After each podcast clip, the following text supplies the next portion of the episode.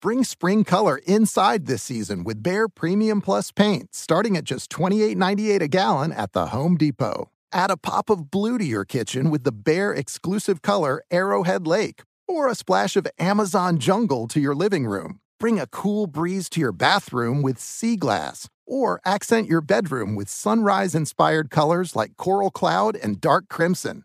Let your creativity bloom this spring with Behr Premium Plus paint starting at just $28.98 a gallon at the Home Depot. How doers get more done. Hi, it's Gabby Reece, and this podcast is powered by Laird Superfood. It was created in our kitchen by my husband, big wave surfer Laird Hamilton, and it all started with a simple idea. What began as Laird's secret for long lasting energy on the waves is now Laird Superfood, offering a full range of delicious plant based creamers, coffee, greens, and more. Visit lairdsuperfood.com and use the code GABBY2024 and save 20% on your first order. So I'm a father of one. I gotta find a babysitter. I found care.com and I was blown away. Through the platform, I was able to find local and experienced candidates along with their reviews and rates, which were way more affordable than I anticipated. Care.com really put me at ease knowing that they were all required to go through a background check.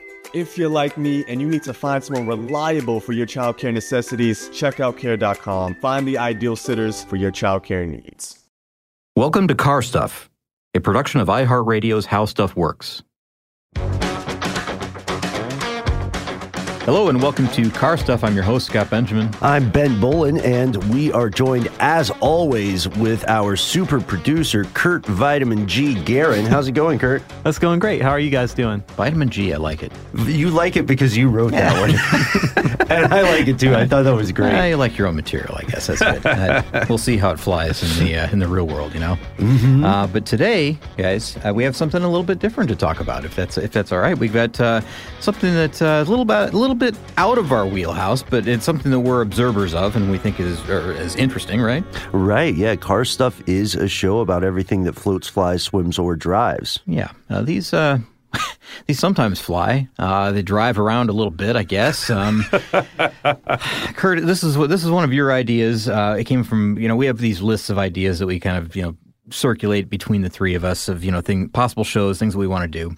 And uh, one of the things that Kurt wanted to talk about was uh, was ultralight aircraft, and I found it really fascinating. It was just you know simply a line item. You know, Kurt thought, well, I'll throw this on the list and see if that uh, see if this idea flies. Ah, yeah.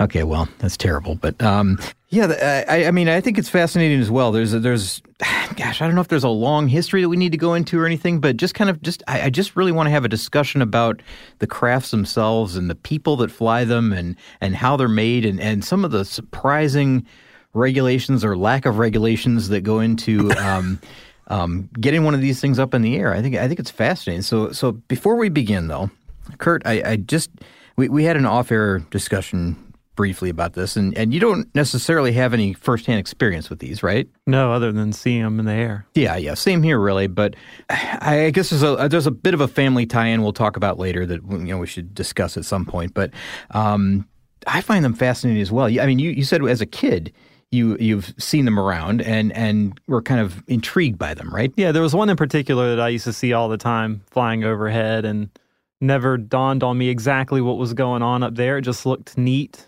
And now mm-hmm. as an adult, as I think about it, I realize how nuts it is to sit up there in one of these things and just cruise around. Yeah, it's a little bit terrifying to think about, isn't it? Yeah. Yeah, it really is. I mean, so this was a was it a neighbor? Did you know who the person was?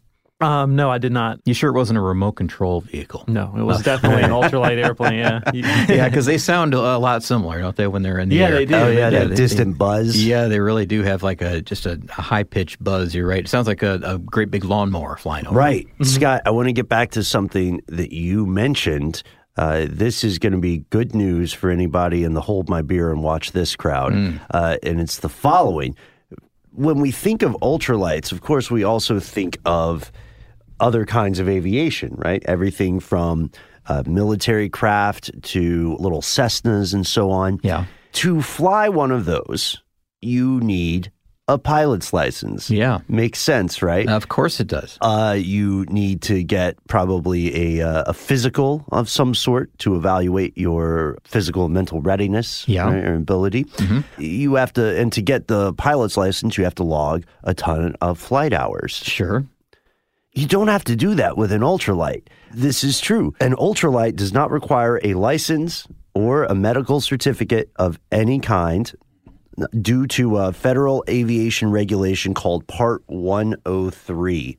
And Part 103 is just that piece of detail somewhere in the great tome of the federal aviation regulation that defines what an ultralight actually is. And maybe that's where we should should start uh, because it's kind of a you know it when you see it thing, but we do have some pretty solid quantitative constraints that define an ultralight. Oh, sure, yeah. And I've, I've actually, I, just this morning, I looked up the FAR Part 103 regulation, you know, that is there, the exemption for ultralight. And it's a lengthy piece of text, and there's no way we're going to read through it, but it has been boiled down in many places, just kind of the, to the bare elements. And it's pretty simple, really. And these are just for the United States. There's uh, there there are other regulations in different countries. Yeah. And these standards are just for the United States, and these are subject to change, of course. I mean, I think that they do change occasionally, but for the most part, these have remained in place for a long, long time. Now, the first one uh, is you mentioned this already. They're not required to meet any kind of aeronautical knowledge, age, or experience requirements in order to, um, you know, have have this uh, the ability to fly one of these things. You don't have to have an airman or a medical certificate in order to be able to do this. The vehicle itself should only have one seat here in the United States. That's a little different in other countries. You can have a passenger, Right. but only two. That's the maximum in an ultralight craft in in any Across other the country. world, yeah, yeah. across the world. But but United States is not alone in having just one uh, one seat. Uh, you know, rule. By the way, there are other countries that say you know one only is the is the limit. It also can be used only for recreational sport or sport flying. That's I I guess. The idea would be that you know you're not going to run a crop duster operation out of this. You're not going to transport people for money in this. You're not going to use that as your mail delivery vehicle, unless unless you're in a re- very remote place and that's really about the only way to get them there, or dog sled. Yeah, it's your flying go kart. It's kind of what Yeah. it is. And also, there's some hard restrictions, again, as you said, Scott, in the U.S. on fuel capacity, on the weight, uh, on the speed. I think the maximum fuel capacity for an ultralight craft here in the U.S. is only five gallons. Yeah, five gallons, 19 liters is the is the maximum fuel that you can have on board, and I think a lot of this plays into the weight. There's a maximum takeoff weight for these vehicles as well. Now that I guess, of course, that includes the uh, the occupant, right, and the Right. fuel and all that. However, if you just look at the craft itself, the vehicle itself, if it's powered. Um, oh, that's another thing we have to talk about. There are gliders also, and then there's powered and unpowered. Right. Okay, so the unpowered vehicles have to weigh less than 155 pounds. So that's the glider type of uh, vehicle, of course. I mean, it's the one that just don't, you know, the ones that don't have any engine. You're just uh, up there on, on the wind, and that's about it, right? Um, the other ones are powered, and they have to weigh less than 254 pounds empty. Now that also that excludes floats and safety devices, things like that. So you know they know that you know, you're going to need that type of thing. as well. Right, right. That's just the craft and the engine for the powered aircraft. Also, also interesting that they didn't just round it up to 255. Yeah, that's what I, I found that strange too. Like, what a, what an odd number, two two hundred fifty four pounds. It ha- probably has to do something with like the when they were initially starting this whole thing and and character, you know, um, I guess characterizing that first ultralight aircraft that they were going to say, here's the one that we're going to build our restrictions based around. I don't know, man. That choice to make it 99 instead of 100 pounds heavier, the, that is a Yeah. very specific choice, and it feels like someone with uh, a legislative or legal background was involved. Yeah, it it- feels it like a flex. It does, doesn't it? And you know, they also have top speeds that they're allowed to achieve, right? Yeah. So top speed is, is only 55 knots, which is about 63 miles per hour. That is at full power in level flight, so not particularly quick. So they're easy to spot if they're in the air. they're not going to fly over, and you know you're not going to hear them and and kind of miss seeing them. You know, it's, Right. it's like when you hear them, they're they're right there. Also, they have a uh, stall speed, which is relatively low. I mean, 24 knots, uh, again, 28 miles per hour. You're just gliding at that point. Yeah, very, very slow speed. Um, but but some of the other things, you know, we talked about, um, you know, not requiring a, a license, but certification for the craft itself is also pretty lax, right? Oh I mean, yeah, very, yeah. very, very lax. And it, it, it kind of makes sense because one thing that might surprise a lot of us in the audience today to learn about ultralight is that ultralight is very much an umbrella term. It's the constraints that we just presented apply to no less than six distinct types of ultralight craft. Uh, and I think there's, a, I think some of us may have had experience with one of these actually or more because believe it or not uh, a hot air balloon qualifies really, as well it qualifies as a lighter than air ultralight. No kidding. Okay, yeah these could be they're they're uh, backpack balloons. They're Oh, that's boy. what they're called. Uh, right? It's a great idea right? Oh, and- Kurt said yeah. All right guys. Uh, and then you know they're powered airships they're also the i think the thing that most of us think about well i'll just i'll do the six types real quick. Sure. there's lighter than air ultralights they're the power fixed wings which i think most of us think of. Yeah, you know, that's the one where there's a usually it's just uh, it's one wide wing and probably a tail fin, and then maybe three tiny wheels, and and a guy looking really smug. looks like he's sitting in a lawn chair. It looks like he's sitting in a lawn chair in the sky, which is the dream, Yeah. right? Well, That's why so we're here. I guess the fixed wing ones, they you know, they sometimes they'll have a little body built around them as well. Um, whether Yeah. that's a, a lightweight type of wood, very thin veneer type wood, but has you know foam inside. It's going to have all the, the rigidness that it's that it requires. But think about back. Look, look go back to the uh, the Wright brothers and their plane. I mean, that was that was uh, cloth, right? you know, covered in cloth. yeah, that Uh, thing was just a fire hazard. it, it it's a very lightweight wood frame, but it had cloth covering, and that's not all that uncommon. And that, that type of design carried. I mean, people use that type of design in, of course, in warplanes even. Right. Uh, World War One, World War. I don't know about World War Two. Maybe not at that point, but um, I think it depended Maybe. on the military. yeah, yeah, the, sure. Uh, in the in the conflict, It's, but a, yeah, it's actually a reasonable design. I mean, if you put the right coatings on that and make sure that you know that that that, that gives you the the lightweight flexibility that you need in order to build something that's substantial in size yet light enough to have a smaller engine to power it enough to get it up in the air. and also bring a human along. Yeah. Because the thing about all the ultralights we're naming is that they do carry a human occupant. So Yeah. Just from an engineering standpoint, it's pretty impressive to put this together, right? There there's another one that I think is really interesting. The third type would be the powered parachutes or powered gliders. Yeah. You know what I'm talking about? I do, yes. Yeah. yeah. Do you have any personal experience with these Uh, guys? no, not not a powered parachute. No, Okay. no, no. Um, but man, those are a weird design, aren't they? That's the one where you strap what looks like a um, like oh, a gigantic warehouse fan. Yeah, it looks like you know the the you know the airboats in Florida. Yeah, they, yeah, they go yeah. over the swamps like a swamp boat, I guess, uh, that we see, and those are ridiculously fast and maneuverable and all that. But it's like you're putting one of those on a backpack and just jumping off a cliff with a parachute on. Really, I mean, it's it's there's really not much more to that. I mean, you take a running leap down. I mean, you run down a hillside mm-hmm. and jump into the air and, and just hope you go right. I mean, Yeah. that's that's the idea. You've got an a, an engine that's strapped to your back that's that's heavy that is propelling you forward, but you got to hope that everything works out just right. And I think that's the case with all of these designs. You know what? I, let me save my rant, I guess, to the end of this uh, this this show. But uh, and I don't even know if it's a rant, but it's more just uh, my disbelief that somebody would put enough faith in. Okay, okay, I'm getting already.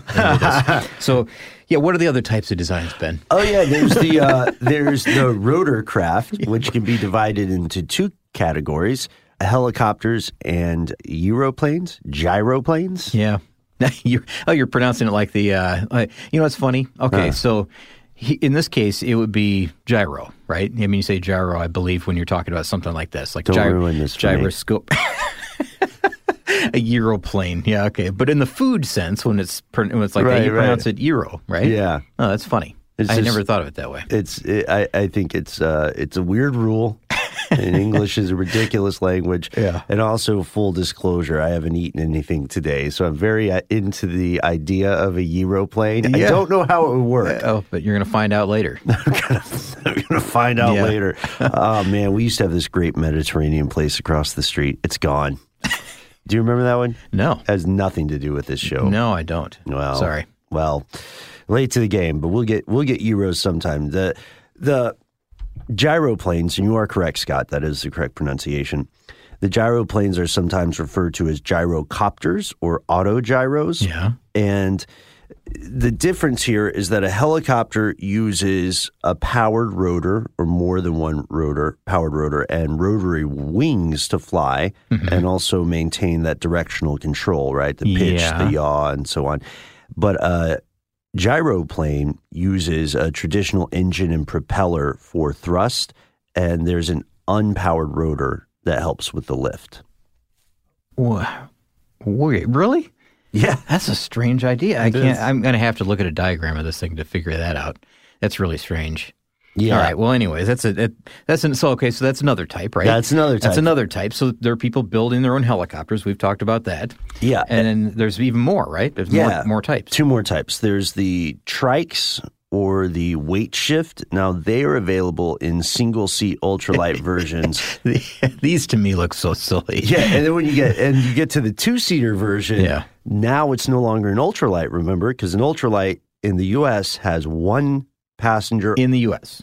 Okay. So yeah, uh, but elsewhere, I guess a two seater. It could be an ultralight, right? I in another place, yeah, yeah, sure, it could be classified as that. But man, it just okay. I'm again. I'm I'm wanting to go into that uh, not not rant, but wanting to go into that questioning uh, the sanity of people that, that want to build these. Really, yeah. The Um, uh, it sounds like a it sounds like a lot of fun. Don't get me wrong, but we'll we'll talk about it. the the trike formation. One thing that's interesting there um, for for the two seater versions, Yeah. It's it's like an old school biplane, and far, as far as the seating, it's motorcycle seating. Okay. you know what I mean? Oh, yeah. your Yeah, yeah. your passenger is going to be directly behind you, and then the last one, of course, all unpowered ultralight fall into this single category: gliders or sailplanes we should probably do a quick course correction for anybody who automatically thought of the stereotypical glider.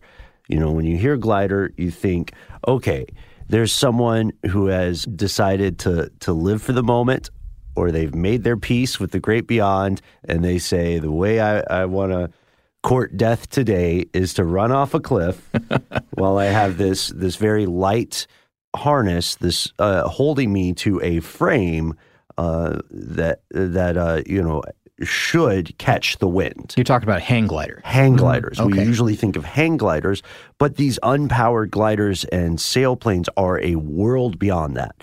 We, we're talking some top notch material science to totally encase the pilot.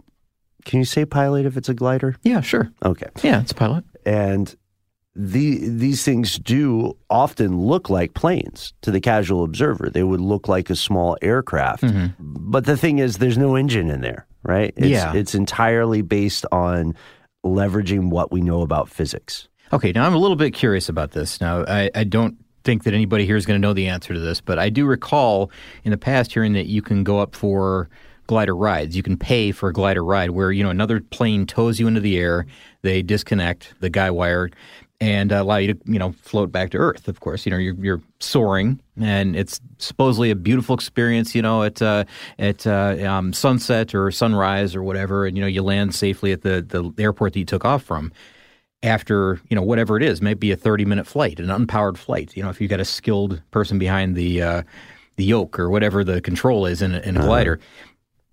But I, I'm curious now, though. I'm, I didn't think that you're allowed to have a second person. So maybe there's a second category of these that is a, a different type of glider. Um, these are the ones with like enormous wingspans, though. The ones that have you know a 50 foot wingspan. It looks like 50 feet anyway. Huge. Right. Yeah. To qualify for ultralight status, still, any of those six categories have to, in the U.S., only have one person. But there are things like sailplanes that may have. Essentially, it's this. Whenever you have more than one person, even if all the other rules of the ultralight glider are, are checked off Yeah. successfully, that thing automatically becomes an aircraft, Ah. uh, uh, like a small light aircraft. requiring different licensing, et cetera. Requiring different licensing. Okay, yeah. because that's- because someone else's life is in your hands now. Yeah, yeah, you're right. And you know what? I mean, uh, just to get back to this just a little bit, the certification. I mean, ultralight vehicles and and all of their components and equipment are not required to meet any kind of airworthiness certification or, or standards that are specified for aircraft. So that's the differentiation between what you were just talking about, the sailplanes with two seats or more. Or I guess just two probably in a, in a sailplane. You wouldn't really have more than that, I don't think. I don't think there are any three had, that have three uh, capacity for three rather. But the ultralights themselves don't have to have any kind of certificates for airworthiness or anything like that, which is crazy to me. I mean, that sounds absurd that you're going to be in an aircraft that doesn't really require a certificate for airworthiness. I mean, it's up to you to decide whether that thing's going to fly or not. Yeah. You can have them inspected, of course, and you probably should. I mean, that's another part of this is that you don't have to have any kind of training to do it. You don't have to have any kind of expertise in order to build one of these yourself.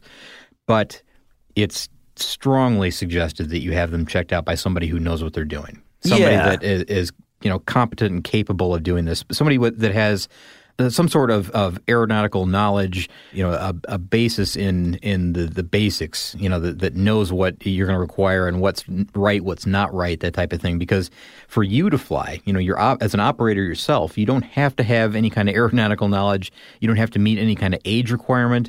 Uh, there has to there's no experience requirement necessary. You don't have to have you know a certain number of hours as a passenger in one of these vehicles. Obviously, you can't. Really, that first time up for you in an ultralight technically should be your first time up in the air in that craft ever. You're not going to get like a ride along to see how your craft operates under the control of a, you know somebody who's a master or somebody who's you know a certified or certified pilot. You're just going to have to get up there and go for it and hope that everything works out right. I mean, and I know a lot of pilots that do have licenses are the ones that end up behind you know the controls of these things. So it's not always just somebody that has no experience and decides they're going to build a plane in their garage. It's sometimes it's somebody who does have a lot of experience in flight and lots of hours of experience, and they and they do this, and and I feel a little bit better about those people. you know that they that they are up there above us, you know, above crowded areas or above you know crowds or whatever um, and they've got a little bit of experience. But there's there's no registration for these vehicles at all. They don't have to have registration markings like other planes do as well. Right. Like even even I mean, geez, even watercraft have to be registered and have markings on them. These don't have to. Uh, there there is just such a a wild west world, really, when you think about the way ultralights operate. It's so I just strange. Can imagine not having any training, especially these days when there's all sorts of virtual experiences you can engage in. Mm-hmm. There doesn't Right. still doesn't seem to be any even virtual type training to fly an ultralight aircraft. Though there might be, wouldn't that be cool? There I should bet- be. uh, you know, it, I guess uh, maybe the closest you could come to this would be, you know, uh, an at-home video game. you Yeah, know, like a flight sorta- simulator type thing. Yeah, like a console game that you would play, but that doesn't give you any kind of real sensation. I mean, it's not like you're getting into, you know, a multi-million dollar uh, simulator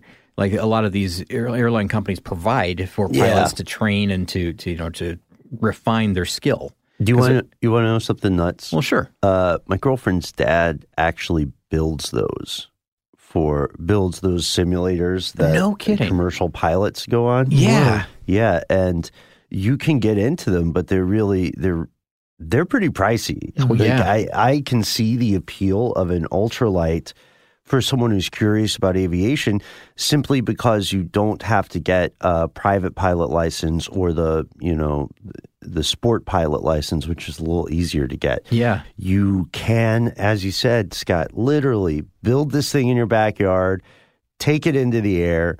You don't have to have insurance even. No.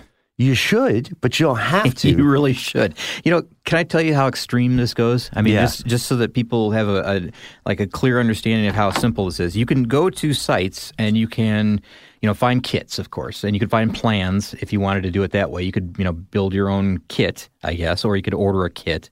Uh, but you can go to a site, and I, I, I just for example here, I went to one called EAA.org, and they have ultralight manufacturers, and there are links to a bunch of different companies that have, you know, fixed wing. Scrolling down here to look, they have powered parachutes, they have trikes, they have Yep. uh, concept aviation craft, I guess. These are all concepts, really. A lot of them are helicopters. They have powered paragliders. They got all kinds of categories of, of ultralight that you can order kits from, or at least link to the manufacturers to purchase the kits. And they're often they are several thousand dollars in price, right?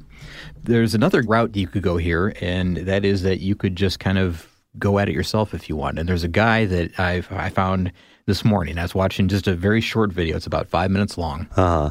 And it's real simple to find online. If you want to do a, a keyword search, you can find this guy, and, and you'll probably have a good chuckle at how he how he speaks and everything. He's, he's just kind of a, a kind of a, a down home kind of guy, if, if that conveys that message. Um, but this guy has put together a plane, an ultralight plane, entirely from parts that he sourced from Home Depot entirely. Every part is from Home Depot. And I, I thought, well, okay, that's how's that possible? But then you realize, well, okay, of course it's got a very, very small engine. It has a 10 horsepower Tecumseh lawnmower engine. That that's what powers this thing, and that makes sense because that's a, approximately what all these these guys are flying with anyway. Um, He's got uh, uh, plans that you can purchase from him if you want to. If you want to go to his website, it's like you know I think it's like fifty dollars to buy the plans for this this craft. But his name is Jack Harper, and so if you look up Jack Harper, Home Depot ultralight, you'll probably find this guy's video online, and, and it's just it shows you kind of a um, quick view of some build photographs, you know, along the way of you know him building the thing, and um, mostly it's an interview that's done by another guy that's uh, that's kind of. I mean, honestly, the guy is kind of laughing at him a little bit, but the guy is at an ultralight show or an air show, showing off what he's done, and it flies. It really does. It operates. Um, but it's it's clever the way he designed it and kept it lightweight enough to you know meet the the standards for the ultra, ultralight. Jack Harper. That's it, Jack Harper. Yeah, Okay. yeah, Jack Harper, uh, and he's out of Jacksonville, Florida. And um, again, real, real simple plans, but it's an all-wood aircraft. There's some foam in the wings, like I'd mentioned. Uh, this real light engine. You can buy plans. Yeah, I think in the uh, the video he's. Uh, lamenting the fact that you know Home Depot won't pay him uh, to to to advertise this plane. You know, he says, you know, you've got a, an airplane here in your you know In your within your store. store. It's in your store. I can tell you how to bring all these parts together and make one, and it works. And I think his his example is a bright yellow one. It looks looks like a lot like um, some other kits that I've seen, some other ultralight kits. So it's not that different. It has things like you know, looks like wheelbarrow wheels maybe uh, as the three wheels that you know the, the landing gear, I suppose that's all, that are always out. Um, of course, there's you know wires and things like that that you source by the foot, you know, on spools and the wood, of course, and you have to cut all this to you know the, the right specifications and everything. But he'll he'll sell you the plans for fifty bucks apparently. You know, this reminds me of, I don't know if you guys ever saw this growing up, but uh, this reminds me of all those ads I would see in uh, Boy Scout magazines or in old comic books where you'd have Yes. stuff like build your own plane. Yeah. Uh, it was right next to buy this whoopee cushion. yeah. Oh, but you know what? I love. I I am the same way. And Kurt, I don't know if you have the same experience or not, but looking through those old magazines when you're a kid, and all of those ads were so intriguing. Right? With Yeah. like you build a hovercraft using vacuum engines. You know, come on, who who doesn't want to do that? But I never did it. I never built it. But it it was always like, okay, the plan. Well, the plans are nine dollars, or, or I think at the time they were probably a dollar ninety nine or something, you Yeah. know, or less. But Well, still, they get what- your imagination going for sure. they really do, yeah. And- Even if you didn't ever partake in the activity of making whatever they were describing, oh you sure, still thought, hey, it's possible. how With many some ki- plans. Yeah, how many kids though paid five or ten bucks and thought they were getting the actual aircraft in the mail? yeah, I'm sure. You know, there was a, there was a version of this, and this is uh, just kind of a little bit off topic, I guess. But same magazines. I don't remember which ones they were Sure. really. There's Boy's Life or whatever.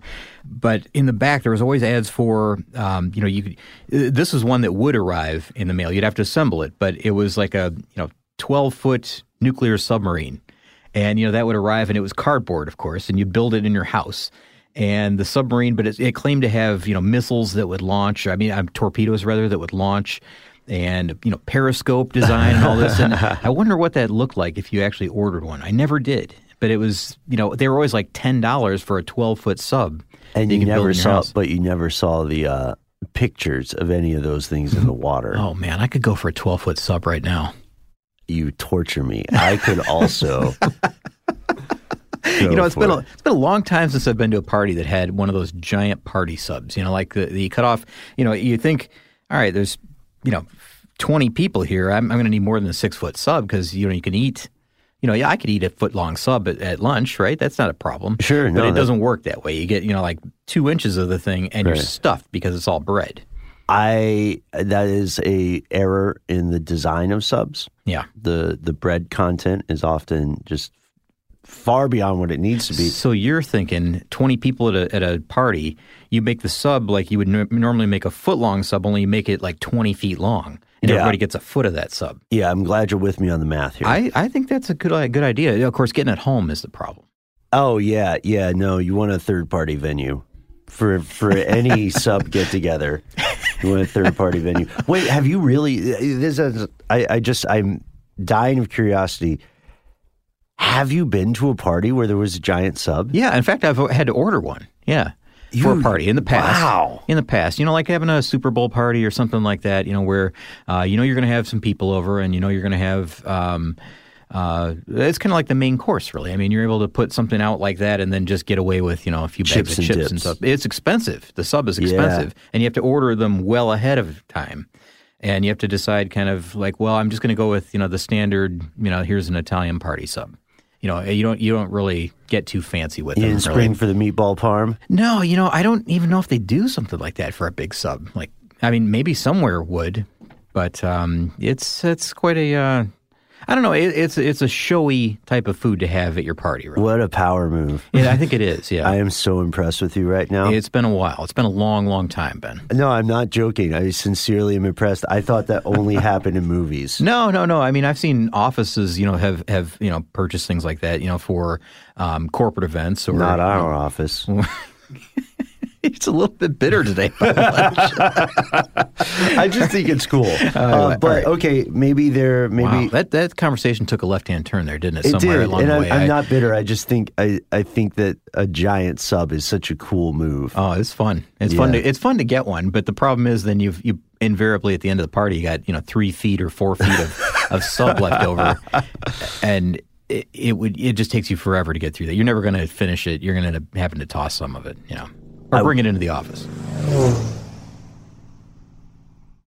Ready to bring some spring vibes indoors? Behr Premium Plus Paint is here to make it happen, and it's starting at only $28.98 a gallon at the Home Depot. Picture your kitchen coming to life by adding a pop of blue with the Behr exclusive color Arrowhead Lake.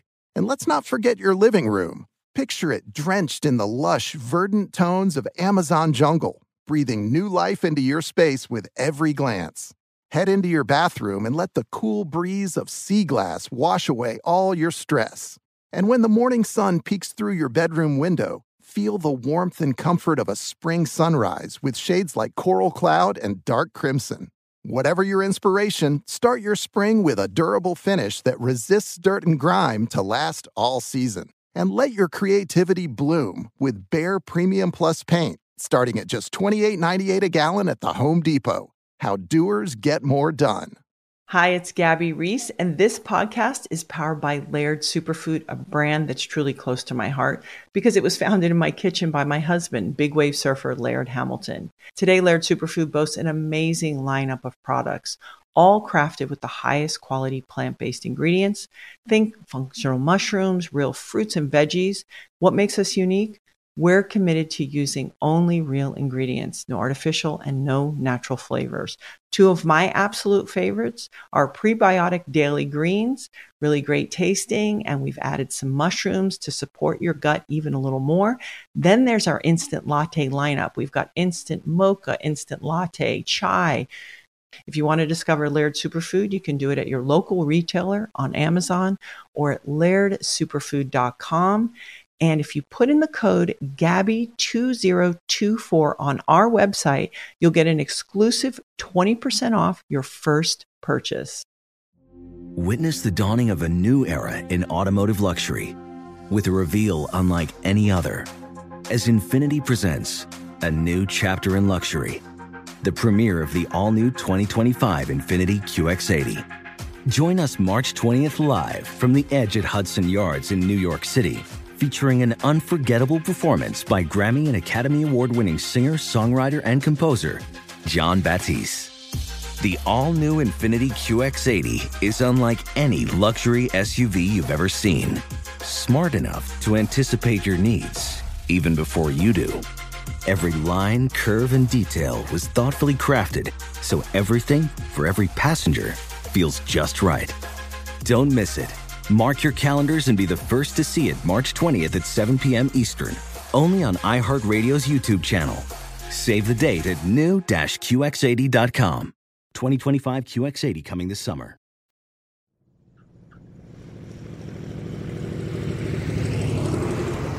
I do want to mention going back to EAA. Uh, they're they're a fantastic ultralight organization, and I, I got a lot of information from them in preparation for this episode. They they will uh, break down the legality of ultralights. They'll also get this, folks, offer you free introductory flights.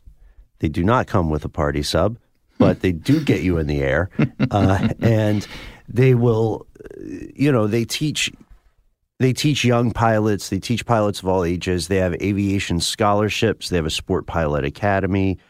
Um, they're out of Oshkosh, Wisconsin, right? Yeah, that's and correct. That is a uh, that's a that's a place where they have an enormous um, uh, yearly air show where people fly in, and I know it's it's a, one of the most busy times of the year for them, of course. But it's it's a huge, huge event. Hundreds of planes arrive, if not thousands. I don't know. It's a it's a giant show. I wish I had more information about it in front of me right now. But I remember Oshkosh being a huge center for. Uh, you know, like a, a big yearly aviation show that people just kind of go crazy over. Lots of lots of things on display there at that time of year. You know, whether it's experimental things, it's you know just um, you know the, the routine flyovers that you see at most air shows. I love air shows. God, air shows are so You cool. see jets, you see military aircraft, you see civilian aircraft, you see all kinds of things. You know, ground displays, all kinds of stuff like that. It's it's just a it's a neat place. I don't know why it's escaping me. What are, what are those amazing jets called? Blue Angels? Yeah, the Blue Angels and there's the Thunderbirds. The Blue Angels, I think, are the Navy, and the Thunderbirds are the Air Force. Is that right? I believe you're correct. Yeah, that's the two big, um, you know, factions here in the United States that, that we see at a lot of uh, a lot of air shows. I know that there are others around the world, you know, that travel as well. I think the, the British Air Force has uh, their own set as Yeah. well that travel and, and you know perform. Um, very accomplished pilots, of course, and and man, they skilled. I was thinking about this earlier in our previous episode on uh, famous stuntmen and the, the famous event, uh, like the jumping of the of the uh, uh, school bus and stuff like that. Yeah. I did not know this, but the United Kingdom had their own like royal motorcycle stunt team. Oh, really? Yeah. Oh, I didn't yeah, know that. they would do these That's- precision performances. Yeah. That's interesting. Yeah. Yeah, that's cool. And I think they shut down the operation now, but you can you can check it out. I think they were called the Signals Royal something. So these are like precision riders, right?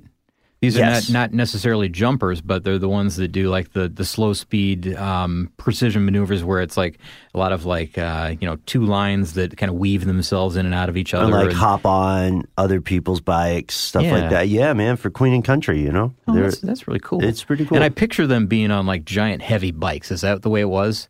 Because Um, usually, usually those are like the big wide body. I don't, I don't know motorcycles well enough to know the make and model and everything, but I would assume these aren't like the super light small bikes. I I can't remember. You know, I was I was lazy as soon as I figured out that they weren't doing it anymore. Yeah. I, I said, okay, all right, let's let's prepare for the show with something that actually is still happening. I just feel like in the past I've seen something similar, and it's always like those big, but like the big fat bikes that have like saddlebags, and they have like Yeah. a front fender with lots of chrome around it, and they've got like a big wide saddle type seat, you know, that, uh, that you can stand on. And of course, I think that that plays into a lot of the tricks and things that they can do, right? You know, where they're they're standing and saluting as they're all riding, or you know, whatever. You know what it was? You know what those bikes were? What are they? It's going to make so much sense. What? Triumph. Oh, of course. okay. Of course they are, Yeah, right? of course they're Triumph bikes. It's like that's like James Bond driving an Aston Martin. Yeah. it's a done deal. Of course. Uh, they were, by the way, the Royal Signals motorcycle display team. The Royal Signals. I'll look it up. Uh, so one thing that we we do want to emphasize for anybody considering building and flying your own ultralight. First off, yes, absolutely do it. I vote you do it if you have time and if you have Ben. space. Oh. I know, I know you and I were going to disagree on this one, Scott. And and Kurt, you're our tiebreaker, and uh, I, I want you to know I respect you even if you make the wrong choice. But did you like that? Do you like I'm swaying the jury? Uh, here a yeah, little? I do. I'm gonna still have to side with Scott on this. I know, though. I know, It's man. just I can't yeah, well, can't imagine the first time you ever go up in one of these is basically just your first experience. It's It just is, so yeah. it would be so strange. Someone had to be first. The Wright brothers You're right. technically You're right. flew an ultralight Yeah. the first uh, the first time that man ever managed to fly. Hey man, I'm I'm nervous the first time I take out like you know like a lawnmower that I buy from the store. you know that's the thing. Like you don't you know, and I'm on the I'm on the grass. You know I'm on the I'm on the, the lawn. You know like worried that something's not going to work right. I mean I can't imagine being 200 feet in the air and worrying that something's not going to go right. You know that's the problem I think. Yeah, And Yeah, it would just feel so unnatural after you lift off. you know, you're you're like, okay, I would this go is back. supposed to happen, yeah, and I'm, but it's just not right. I would go down really. I, I would go down really quickly. Definitely the first few times, it would be less of a of a flight, and more of like an extended Like a hop. jump. Yeah. yeah, like how the the Incredible Hulk doesn't actually fly; you just kind of jump. Yeah, that's true. I guess Uh, you know that's probably how a lot of people approach this. Is that you know like you, you kind of putting your your toe in the water. You know, like you're just getting you know seeing how this thing operates a little bit. You don't just take off and expect to soar you know 500 feet in the air and uh, and you know have a, a great day circling the lake and then come home and land perfectly. It's not like that. I think you probably have to practice and practice and practice. You know, like like you said, Ben. Like maybe up in the air a little bit, land it, see how it goes. Maybe a little bit higher next time, a little farther next time, that type of thing. You know, My- kind of just yeah. ease into it. My thing would just be figuring out how to stick that landing. Man, that's. Mm-hmm. I think that's where a lot of people mess up. Oh yeah, of course, yeah. I mean, you probably. I mean, just I've gut feeling it's probably easy to get in the air in these things. I mean, it's it's relatively simple. Relatively, yeah. Landing is always the hard part, right? even in commercial aircraft. Now, you guys know I'm on the road a lot, and I have become acquainted to the different landing styles that different pilots have. Mm-hmm. And one of the, of course, you notice it more when you're toward the back of the aircraft. Yeah. But I was talking with someone who is a professional pilot, and he was telling me, uh, he, he was telling me that our species' ability to create autonomous vehicles, at least for aircraft, is pretty impressive. And, you know, like takeoff and maintenance of flight and altitude, a lot of that can be handled by computer. The thing that people still have to do all the time is land the plane. Yeah, and that's often the most rough part of the flight. If you notice Very that. much so. yeah. Yeah. If, if you fly a lot, you realize that uh, a lot of those landings are, are white knuckle for everybody on board because it feels a little choppy, doesn't it? Sometimes you feel like you dip down real fast, and, and there's a lot of correction being made. and, Yeah. uh, and how know, many you- bounces? Yeah, you've experienced some good ones, some bad ones. Yeah, right? oh, yeah, So, yeah, yeah. Yeah, I mean, it's not. It's it's probably one of my least favorite parts of the of the flight. I always make sure to uh, to thank the pilot if there was an especially smooth or awesome landing. I'm kidding. I thank the pilot all the time. I do too. Yeah, I think it's just the right thing to do. yeah. That's a that's good practice. Just to you know, hey, I appreciate it. You got to Yeah. stay safe. And that goes that goes far. People like to hear that. Yeah. Uh, one other thing to consider if you are an ultralight, the captain of your own fate in the sky here in the United States, you need to know that you can only fly at certain times of day. Yeah. right? You no night flights. Uh, I I don't know how they prosecute that. I uh, I looked at the li- yeah. I guess you're right. I mean, that's uh, they say no night flights, right? Okay, we know there's probably people that are flying at night. There there probably are. Well, see, this is what I wasn't clear on. The way that they have the twilight periods, Yeah. is interesting. So you can fly 30 minutes before official sunrise Yeah. on a given day, and you can fly 30 minutes after official sunset. And there's an exception for Alaska. Huh. Uh, Oh, oh, I know why. Because uh, land landed the midnight sun. Um, they're going to have uh, really obtuse daylight hours and, and evening hours at different times of the year. That's why I, I would think So they have a thing called civil twilight in Alaska, civil twilight. which is defined in the Air Almanac. And from what I can understand, it's kind of like th- this is when we agree to behave as though it is night.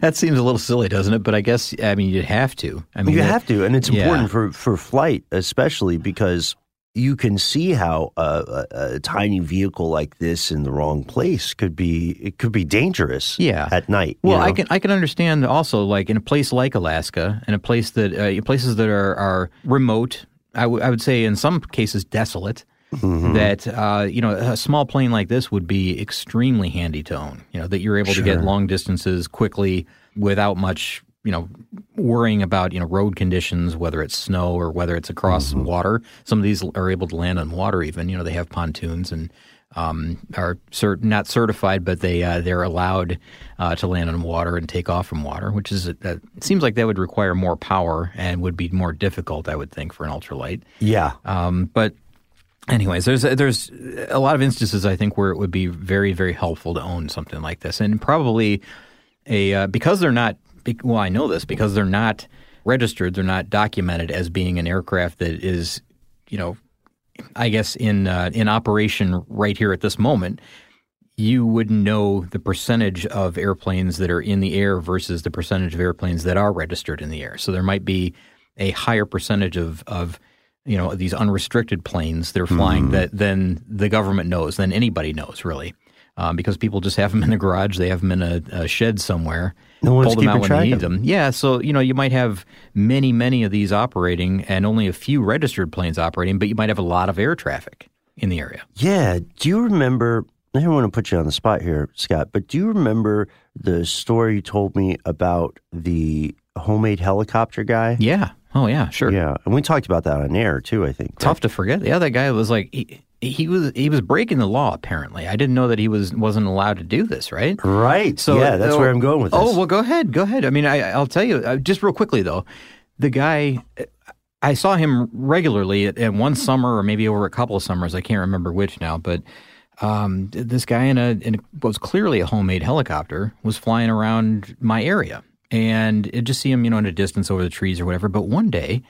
I'm at an intersection, a, a busy four way intersection, and the guy is hovering and circling over the intersection very, very low. I mean, really low right. and and then left. And I just wanted to get the hell out of there. I didn't want to be underneath this thing because I, it almost looked like he was looking for a place to land or you know he's having trouble. Or he might just drop something.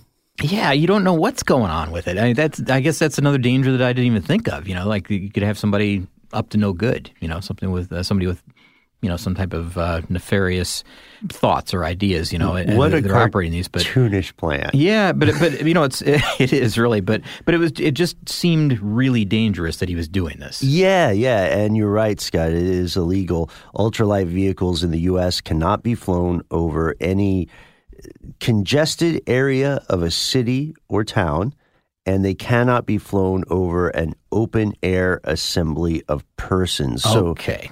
For that air show, I'm thinking with the ultralights, they're probably, and again, we haven't been. I'd love for us to go, but they're probably flying at a distance or in the foreground. you Yeah, know? or or just simply on display, You Or never- just on display. Good maybe, call. maybe. I mean, I but I don't think they're coming too close to the the grandstands or anything like that. Um, but yeah, that makes sense because you wouldn't want somebody in an ultralight deciding, hey, you know, I didn't get uh, tickets to that, you know, Georgia State University ball game.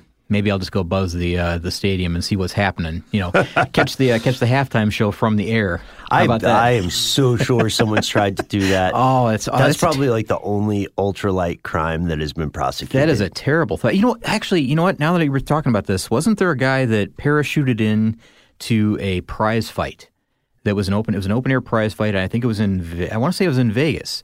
Um, tried to land in the ring. Uh, he had he had one of those backpack uh, giant. Um, Oh, yeah, You yeah. know, uh, I forget what you call it. The and that para, power parachute maybe or whatever Uh-huh. you want to call that type of of ultralight. Yeah. Uh, he landed. It was a prize fight. It was a big, big fight, and there, you know, there's videos of, of this happening. You don't in the the clip I saw anyway. You only kind of see the edge of him entering, and you hear the crowd go crazy.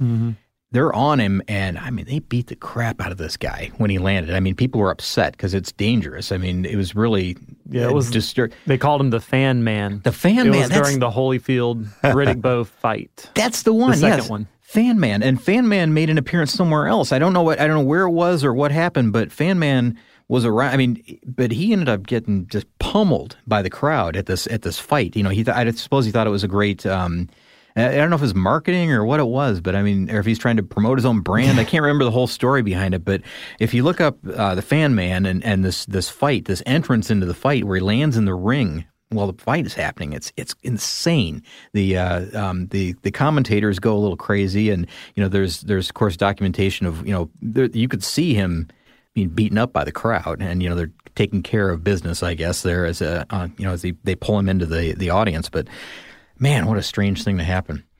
I have a question. uh, this is a little bit of a turn. Sure. Do you think? Uh, do you think ultralight vehicles could be successfully used for illicit purposes like smuggling? Do I think?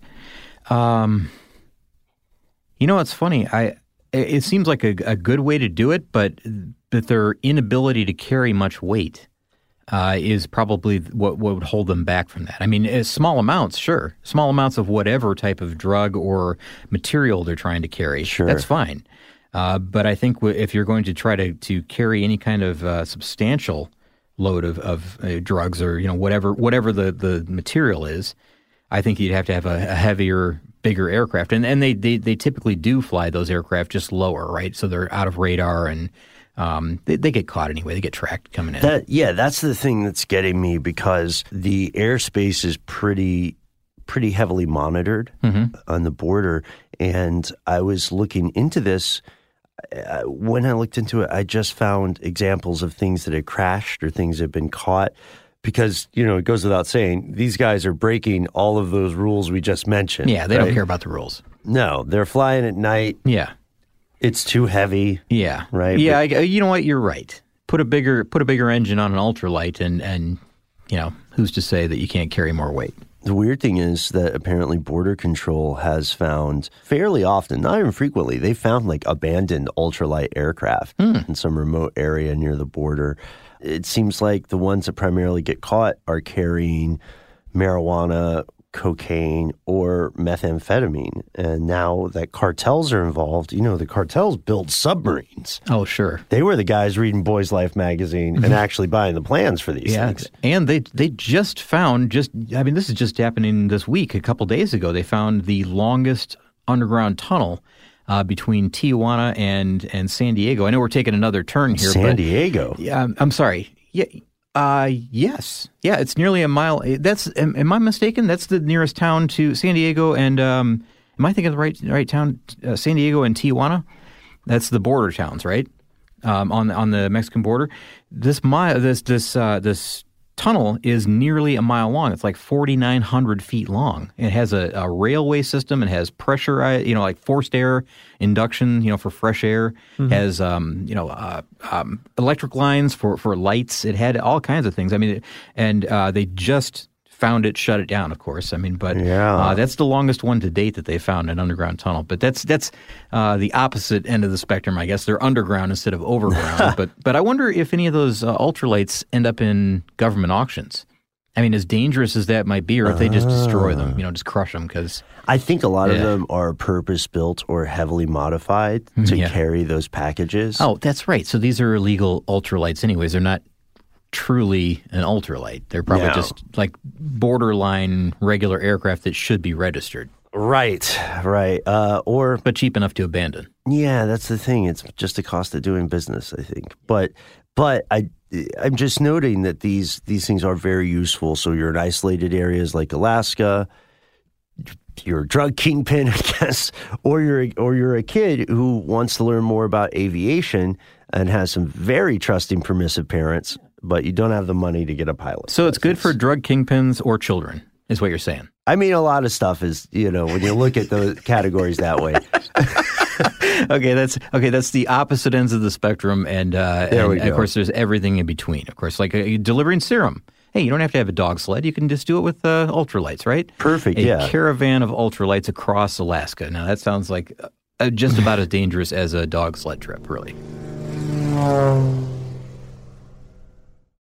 Ready to bring some spring vibes indoors? Behr Premium Plus Paint is here to make it happen, and it's starting at only $28.98 a gallon at the Home Depot. Picture your kitchen coming to life by adding a pop of blue with the Behr exclusive color Arrowhead Lake. And let's not forget your living room. Picture it drenched in the lush, verdant tones of Amazon jungle, breathing new life into your space with every glance. Head into your bathroom and let the cool breeze of sea glass wash away all your stress. And when the morning sun peeks through your bedroom window, feel the warmth and comfort of a spring sunrise with shades like coral cloud and dark crimson. Whatever your inspiration, start your spring with a durable finish that resists dirt and grime to last all season. And let your creativity bloom with Behr Premium Plus paint, starting at just $28.98 a gallon at the Home Depot. How doers get more done. Hi, it's Gabby Reece, and this podcast is powered by Laird Superfood, a brand that's truly close to my heart because it was founded in my kitchen by my husband, big wave surfer Laird Hamilton. Today, Laird Superfood boasts an amazing lineup of products, all crafted with the highest quality plant based ingredients. Think functional mushrooms, real fruits and veggies. What makes us unique? We're committed to using only real ingredients, no artificial and no natural flavors. Two of my absolute favorites are prebiotic daily greens, really great tasting, and we've added some mushrooms to support your gut even a little more. Then there's our instant latte lineup. We've got instant mocha, instant latte, chai. If you want to discover Laird Superfood, you can do it at your local retailer on Amazon or at lairdsuperfood.com. And if you put in the code GABBY2024 on our website, you'll get an exclusive 20% off your first purchase.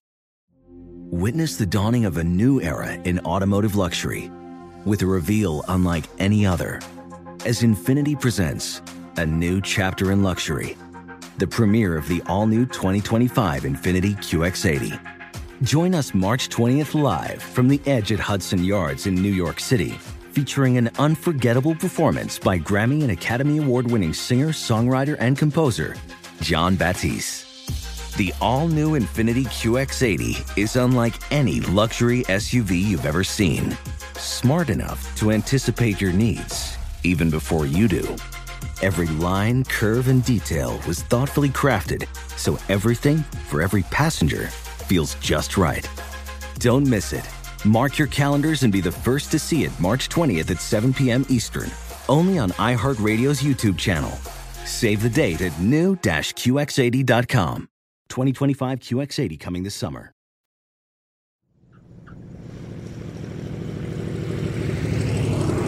And and we do want to recommend the EAA. Uh, it's it's a storied organization dates back to 1953. There, as you said, Scott, in Oshkosh, Wisconsin. If you are curious about ultralights, learning more, building your own, then uh, this is a great place to start. You know, there are a few other things that I want to mention before we uh, before we wrap here because um, I, I did want to get eventually to you know why I don't think this is a fantastic idea. But one thing I'll just get at this out of the way right now is um, I had a great uncle that perished in one of these. At first flight. wow. First flight. Yeah, I'm holding my hands right here the accident report from the NTSB from his flight. It was in 2005, so it was a long time ago. Um, older gentleman, but he was interested in aviation and of course, this is ter- this is terrible. He had my aunt there with him on the airstrip, and like he took off and he'd done some high speed. I, I read the whole report just the other day for the first time, and uh, he had. I wasn't terribly close to him. I knew who he was, but um, he's from this area. He's up in the. Uh, um, uh, I think it's called Dickinson uh, County, up in uh, Tennessee. It's right Okay. near right near Chattanooga. All right. So up in that area. Again, 2005, long time ago. Uh, but he had built a a craft, uh, an ultralight craft himself, and it was a Kolb Kolb K O L B Mark III, and it was an experimental aircraft. They're all, I think, at the time, was experimental. They still sell that model. I looked on the the website to uh, to find that, and it's got a little bit of a um, kind of little bit of body work to it. It looks almost like a little Cessna or something like that, but it's like the cheap, cheap version of that. Um, he had built uh, built this one on his own, and first flight took off and like just immediately hooks to the right, hits a tree, goes into a power line. There's like this big fiery, burning crash, you know, and and his wife is standing right there watching. Like as is the case with a lot of these amateur aviation fans, folks that want to do this. Yeah. You know, it's a big deal when you're going out there for your first flight. You want your family to watch, right? That's Yeah. but but something bad like that can happen, can and does happen. Um, not just um, not just you know this own my own little semi personal experience. I at the time, I mean, I knew when it happened. Again, I wasn't very close with the guy at, the, at all, so I didn't know him very well, outside of you know few family reunion contacts and that kind of thing. Um, but there are other people that you know other that all of us might know that fly ultralights as well. Um, there are celebrities, a lot of celebrity pilots out there, and we know that you know a lot of them fly fixed wing aircraft that are Sure. regular registered aircraft. There's you know uh, a huge long list of people. There's Harrison Ford. There's you know Bob Lutz. If you're an automotive fan, you know he flies all kinds of aircraft as well. I think the uh, Angelina Jolie and Brad Pitt, they both were were uh, accomplished pilots or are accomplished pilots. There's a lot of people. Of course, uh, Bob Denver, he was one that flew. Unfortunately, flew an experimental aircraft, I believe, and, and that was his. John you know, Denver. John Denver, yeah, a long time ago. But that was, uh, I think they might even have deemed that a possible suicide. Maybe. um, I've seen, at least I've seen that. Really? Um, that's kind of up in the air. There was like some. I, I was reading about it yesterday. A little bit of conspiracy, I guess. You know, whether or not that was. It was there was also like a, um, a question of how the aircraft was modified. He had changed, or the previous owner had changed the location of a. Um, either a fuel tank switch or something like that. It Yeah, was or like a supposed to be lever or something. yeah, it was supposed to be like down between the pilot's legs, like between his knees when you're flying, and they had the, the owner before that had moved it to above his left shoulder, I think, or something like that. So there's a question about all that, but that was not an ultralight. But people that do fly ultralights, um, Enrique Iglesias flies an ultralight. In fact, that's how he learned to fly. Uh, was- I thought you were going to say, in fact, that's why he's famous. no, no, no, no, no. Uh, Ingre- uh, Enrique, I have a hard time with that name. Enrique Iglesias. Uh, he actually f- flew an ultra, a two-seater craft, which I. Okay, he had to have been outside the U.S. when this was going on, right? I would, I would think. But it, this is the thing: is that he learned to fly cruising between his home in Miami and Key Largo, Florida. So he's flying all the way across the state of, uh, of Florida in this ultralight that he had built himself or, or had purchased, I guess. That's where he learned to fly. Even John Travolta, who is another one that flies a lot of big planes. We think of him as like, you know, jet pilot. He flies helicopters. He flies, you know, the, of course, he's got his own uh, 707, a Boeing that he he parks at his own house. We've all seen the photos of that, right? With he lives in that community where he has, you know, a mansion that you can park your own jet in your own hangar right there on the on the airstrip. Yeah, mean, yeah, yeah, it's- Everybody's got their own runway, uh, but he also owns two ultralights, which I thought was kind of interesting. So outside of outside of those, I couldn't find any other celebrities that are flying in ultralights. But um, one thing that I, I did want to mention here is something that I'd kind of forgotten about. Back in 2005, also same year that my uncle um, had his accident, John Walton, who was the billionaire son of Sam Walton, the founder of Walmart, he also died in an ultralight crash, uh, which is strange. I mean, uh, he was 58 years old at the time. This is this happened in June of 2005, Wow. And he was in a, uh, a CGS Hawk Arrow ultralight when he went down, and he crashed, I guess, shortly after taking off from Jackson Hole Airport. Same type of thing happened. It was he was the only one in the accident, of course, a single seater, but um, tragedy there, of course. I mean, he probably would be running the Walmart, you know, fortune Empire. at this point. Yeah, the empire at this point, it, had that not happened.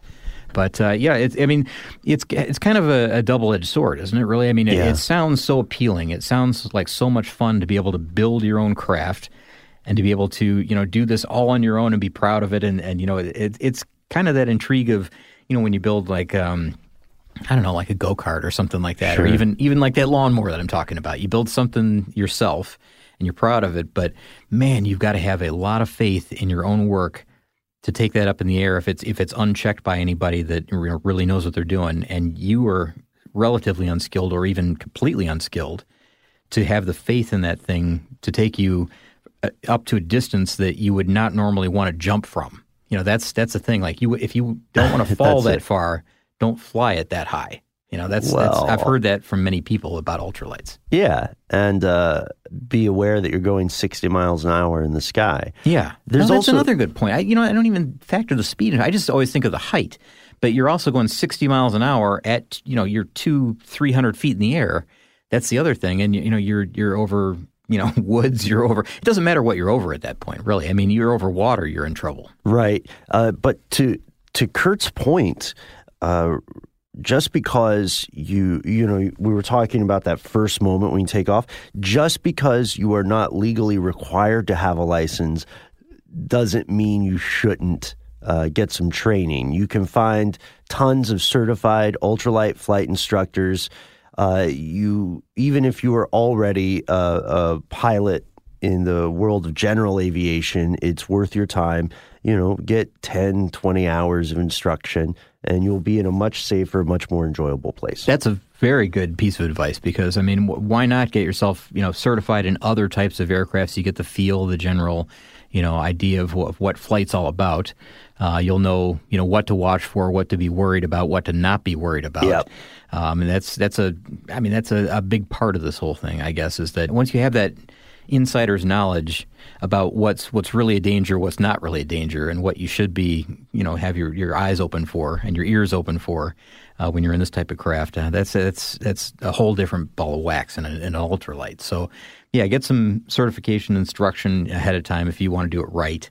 And, uh, and and do have somebody check it out. You know, if you're going to build one of these, have somebody that knows what they're doing look at it to to make sure that you know you've got the right type of fasteners on that thing. You've got the right type of guy wires that are going from, you know, the- yoke to all the control surfaces on the plane and that everything's operating the correct way and that you're using the right types of lubrication and you're using the right types of wheels for that landing gear because that's critical as well. Yeah, And- oh, yeah, yeah, Oh yeah. my gosh, just there's there's so much you know again i just get i keep coming back to this but like i've had cars that cars i'm on the ground that just conk out on me at, at the most inopportune times and the same thing with you know other small things like lawnmowers that just suddenly stop working. And that's terrifying to me that that could happen to you when you're in the air and this leads to a fall. I mean it really does lead to a point where kurt and i were discussing this before that you might have a, a low altitude parachute that you can you know attempt to throw out you know that you can you can bail on the plane. But there's that uh, a few you know even a couple seconds costs you a lot of altitude and you don't have the opportunity then to make that decision. You, you know you don't even have the opportunity to throw out the air parachute. It doesn't work at that low of an altitude. So you have to make these decisions quick and you have to decide okay where's that plane going to end up when i you know abandon it? You know that's another factor. You know do you stay with the craft? I mean i think that's generally the the uh, the thought is that you stay with the craft as long as you can and you you make every attempt to make sure that it's not going to end up somewhere that it shouldn't if you do have to bail but then again you've lost altitude i mean it's just this there, there's so many thoughts that have to go into the the uh-huh. bailout procedure that i don't know if many people even get the opportunity to do that before they go down Yeah. it's it's terrifying. Uh, a lot of this is terrifying to me, but it's also sort of intriguing. I sort of want to do it. I sort of want you know the thrill, the feel of it. I'd love to be in a craft that I built and and feel that moment when it takes off from the ground. That's got to be so satisfying. Yeah. As far as training goes, it looks like they do have two seater ultralight style planes. Trainers. can- I think so. So I guess they wouldn't be classified as an ultralight since it's a two passenger, but it's the same type of plane. Hmm. It's just like a side by side two It's like teaching a kid to drive, probably. It's like, all right. So you can get that sensation of Yeah. lifting off and landing Yeah. and That makes sense. So maybe it's- control it. I guess it must be a registered craft. Probably, yeah. Yeah. And they probably have different insurance requirements and things like that. sure. Oh, that's that, that's cool. that pilot is registered and rated properly. Well, I feel a little better about that then. I don't know, man. In the course of this, especially when we took the turn and we were talking about the different dangers that are largely unregulated, and I get it. I like that there's not a ton of regulations, mm-hmm. but it does lead to these dangerous situations. I don't know. You guys are kind of persuading me. Maybe I'll just maybe I'll just continue trying to get on the Goodyear blimp because Yeah. airships and dirigibles that's where it's at you know uh, they're high enough that you don't have to worry about a, a lot of things ultralights have to worry about What about your wingsuit? The wingsuit is still in play, Okay. still very much in play.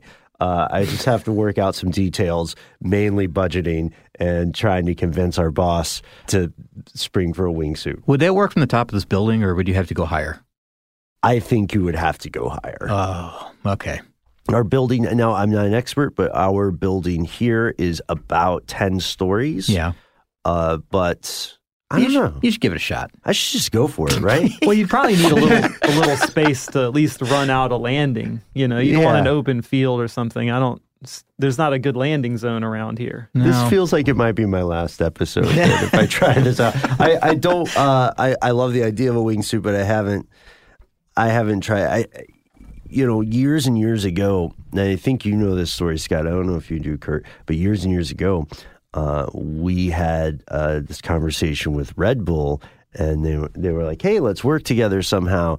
And we said, "Okay, what kind of stuff do you want to do?" And uh, the people we're talking to were like, "Well, check this out. This is sort of the kind of stuff we do, and it's the cliff diving wingsuit thing, which is Yeah. incredibly dangerous. takes Oh, an but I- insane amount of skill." But I love the videos from this. The point of amazing. the point of view videos where Yeah. they're just soaring through the, the the woods like an opening, yeah, uh, but right down the face of a mountain, and it's fantastic. Yeah. So maybe we could do ten stories, but I don't. I don't know, man. I don't know if I'm, I think maybe I'm hmm. a, I'm an airship Now, w- I- guy. okay, but what are you going to do? You're going to jump off the building. You're going to glide over to Home Depot, you know, yeah. and just walk there. No, Just- I mean, walk. I'm, I'm, I'm, no, I'm gonna like it. I'm like that prize fight guy. You know, it's about the entrance. maybe I'll just get a key made. Oh, seriously, you got to you got to look up Fan Man. That is such. a- It's oh man, it's it's just so bizarre. It's such a strange occurrence. You know, it's one of those live television moments. I think too that you know are just you, you can't capture that any other way than just you have you had to have been watching at the time because of the of when it happened. I don't think it was really. I don't. I don't think we were in the on-demand era of television. Is what I mean. You know, like you had to have seen it or just catch the clip elsewhere. But now, of course, we can watch it on YouTube or wherever. You know, and, and go back and, and see it and relive it. But um, it's one of those things that if you missed it the night it happened, I think you just missed it. Yes, but hopefully everybody who is flying an ultralight craft or interested in building one will have a safe and fun adventure. We would love to see photographs of your ultralight. We would love to hear your ultralight stories. We would love to hear any tips and tricks you might have for your fellow listeners, especially if they're getting into ultralights. I will keep everybody in the loop regarding this wingsuit situation. I do also, by the way, speaking of uh, these different kind of endeavors, uh, I do understand that NASA A does not have a quote unquote spare spacesuit laying around, and uh, B they do not sell them to civilians. No matter how many times you call. No matter who you call, no matter how how many letters you send. Uh, so, but but uh, it is possible to get into the Goodyear blimp theoretically. Oh, so yeah. I think our two our, for our weird aviation adventure, I think our two strongest things are either building an ultralight and drawing straws to see who has to fly it, or trying to get into the Goodyear blimp. Does it have to be the Goodyear blimp? Because I recently saw the uh, the MetLife blimp here in town. I don't know what it was here for, but it was after we had recorded one day a couple weeks ago. You know what? That's great. Yeah, any Yeah. blimp, Any blimp. any blimp. Any blimp. Okay. Well, Kurt, are you in? For the blimp ride? Yeah. Yes. Not for drawing straws with ultralight proposal. I don't think we'd have to draw straws. I think you would be the one. I Yeah. would probably. Because me and yeah. Scott are so. out. I think You guys so. are out? Well, I, are you out? I'm out. Okay. Yeah, I will. Yeah. I'll watch. Yeah, I, I don't think it would be me. You'll clap at the crash. Yeah. that would not clap at the crash. That's terrible. What a terrible thing to say. No, I would. Uh, I would.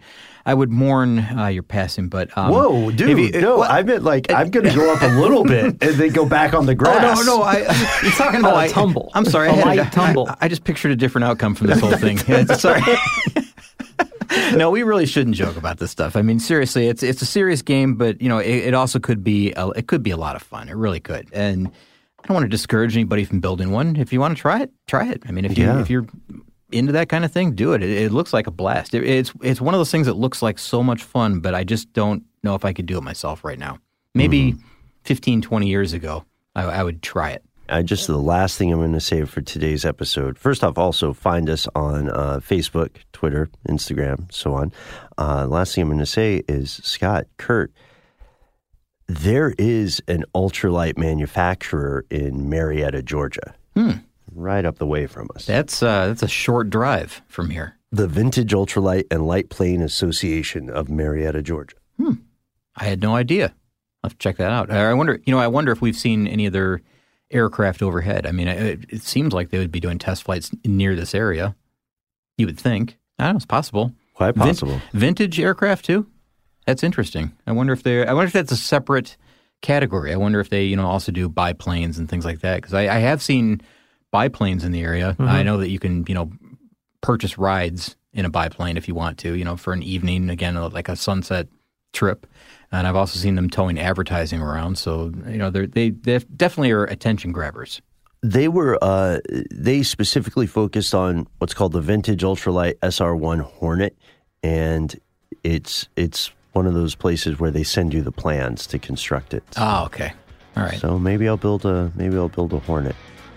That'd be cool. Build it here in the office. I think we could get away with it. They're kind of small enough, and I don't know if they're modular. You know, if you could do that and then uh, you know cart the whole thing out. the plans are uh, thirty five bucks, which is super affordable. That's really not bad at all. I kind of want to get the plan. I, I got to get out of here. well, that you have to get your uh, gyro. oh man. Oh, man. euro. I'm sorry, euro. Oh man. Or There's your so many things. Six foot party sub. Dare to dream, Yeah, right? yeah. Fly it in on an ultralight. Could- You'd have to carry it this this way. You couldn't carry it long ways. You'd have to carry it in Like- the aerodynamic yeah. fashion. It'd be like I was jousting. you don't want that thing to catch wind.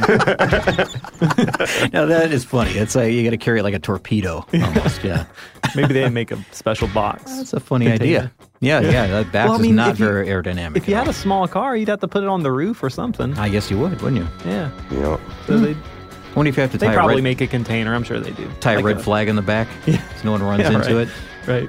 Right. All right, well, this is a plan. All right. That's what we do here. We make plans. Yeah. We're ID guys. Yeah. Car Stuff is a production of iHeartRadio's How Stuff Works. For more podcasts from iHeartRadio, visit the iHeartRadio app, Apple Podcasts, or wherever you listen to your favorite shows.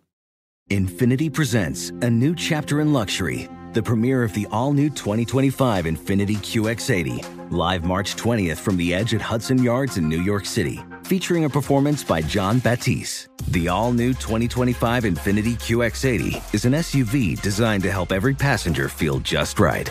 Be the first to see it March 20th at 7 p.m. Eastern, only on iHeartRadio's YouTube channel. Save the date at new-QX80.com. Don't miss it. 2025 QX80 coming this summer. Hi, I'm Gabby Reece. Join me and my husband, big wave surfer Laird Hamilton, on our journey with Laird Superfood. From our kitchen to yours, we've crafted delicious plant based creamers, coffee, greens, and so much more using high quality functional ingredients. Visit lairdsuperfood.com and use the code GABBY2024 for 20% off your first order.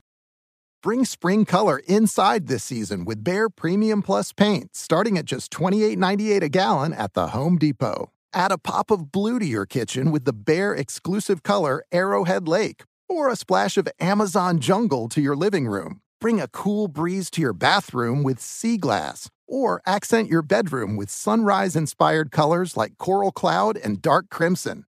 Let your creativity bloom this spring with Behr Premium Plus paint starting at just $28.98 a gallon at the Home Depot. How doers get more done.